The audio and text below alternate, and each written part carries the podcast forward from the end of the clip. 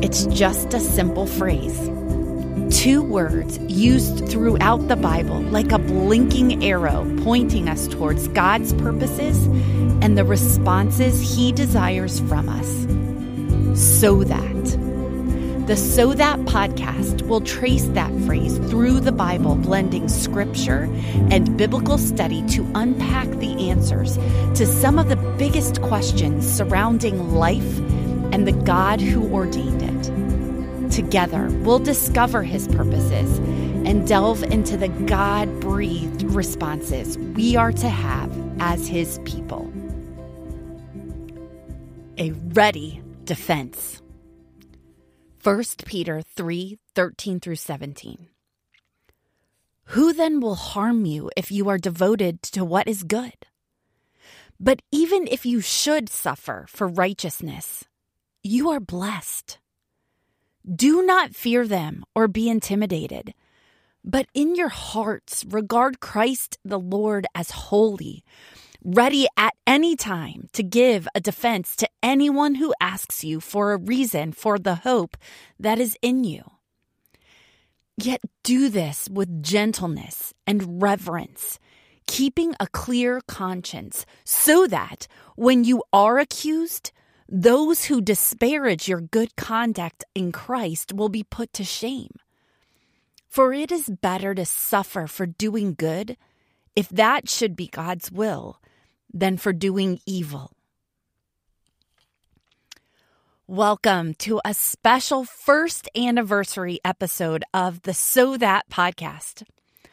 Last year, we released the first three episodes on February 16th. I set that goal because it's my birthday. And this year, we're sharing our 42nd episode of Ready Defense to mark our one year milestone. I continue to be grateful for the diligent work of my son Tucker, who engineers and produces every episode, and my dear friends Phoebe Harris and Emma Prong, who read and edit episodes as I write them. Back in the first episode a year ago, I shared how I discovered the phrase so that as I read and studied the Bible, and why I'm compelled to share what I've learned. Here's a clip from that first episode. The two little words, so that, were like a pair of firm hands grasping my shoulders to shake me into a right perspective and response. In fact, that repeated feeling of being jolted into a right perspective or propelled into a response is how I started to notice the frequency with which the phrase is used throughout the Bible.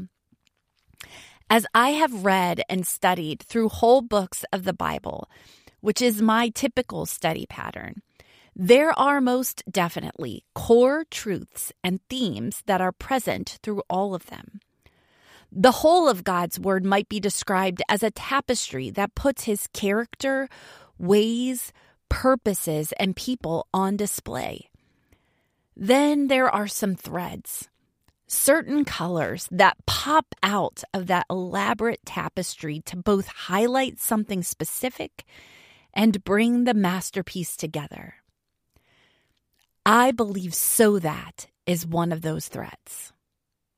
On each episode of the So That podcast, we discover the thread first with some context to see the depth of beauty. Then we step back to see how it brings the overall picture together. The pursuit of discovering the treasures of So That is a worthy endeavor, one that will hopefully enrich your regular reading and study of the Bible and one that will hopefully shake your shoulders to prompt any change of mind, heart, attitude, or action that you might need. This still describes my heart and purpose for the So That podcast. I'm not a keep it to yourself kind of woman. I still have a passion to share what I've learned and been shaped by as I've discovered so that's throughout the Bible, so that you might learn and be shaped by them as well. then the ultimate goal is that we'd live out that learning and shaping for our good, the good of others, and the glory of God. Today's focus passage, 1 Peter 3 13 through 17, highlights a powerful, necessary way we can do all of those things.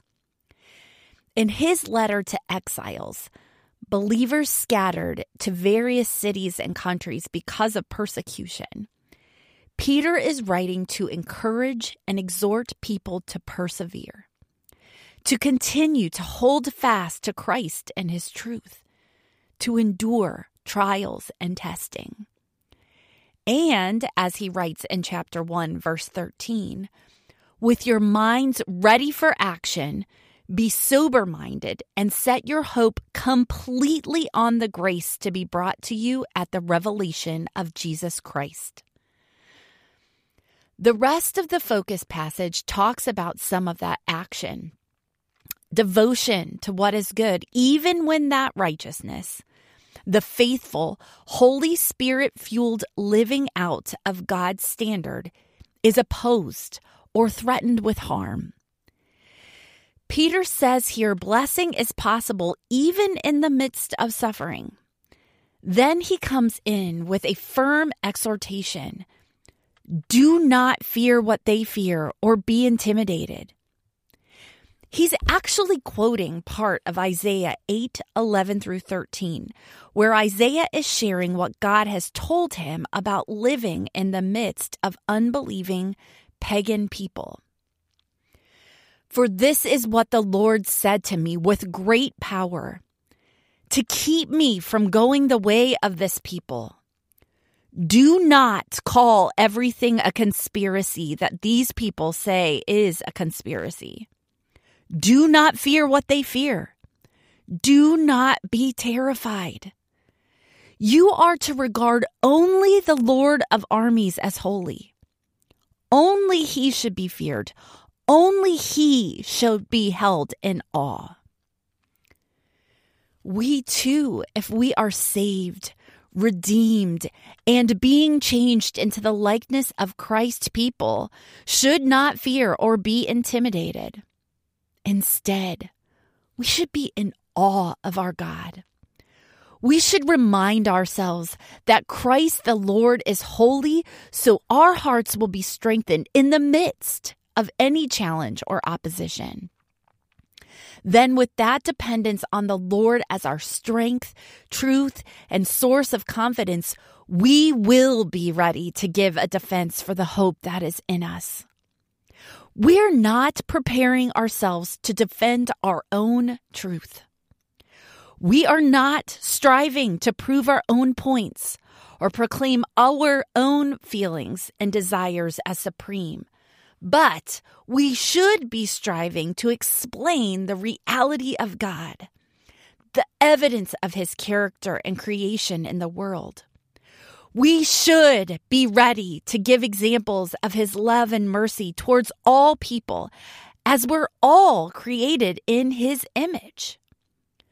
We should be aware of the common arguments and talking points of our current cultural issues that directly attempt to distort or destroy God and His truth.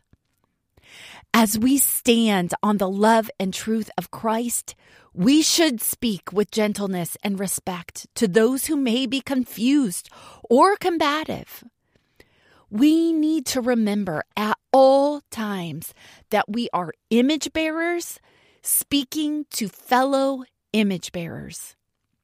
We are not giving a defense of ourselves. We are giving a reason for the hope we have in Christ. We do this with hope, asking God to use our good words and actions to reveal the hope of Christ. We do this also, as Peter writes, so that when we are accused, those who are disparaging us will be put to shame. Now, they may not be put to shame, as the rest of verse 17 implies, saying it is better to suffer for doing good, if that should be God's will, than for doing evil. But the ultimate purpose is the same God's glory. The truth and hope of Christ bringing light to any and all issues, circumstances, and relationships. 1 Peter 3 13 through 17 is such a fitting capstone to the first year of this podcast. Not to prove my own point that so that's are fascinating and necessary for life, but because they give us the reminder and power to live out a life that points others to the fact that God alone is God. There is no other besides Him. Thank you for joining us for the So That podcast. Be sure to like, subscribe, comment, and share on whatever platform you're listening on to help others find this resource. And don't miss out on future episodes.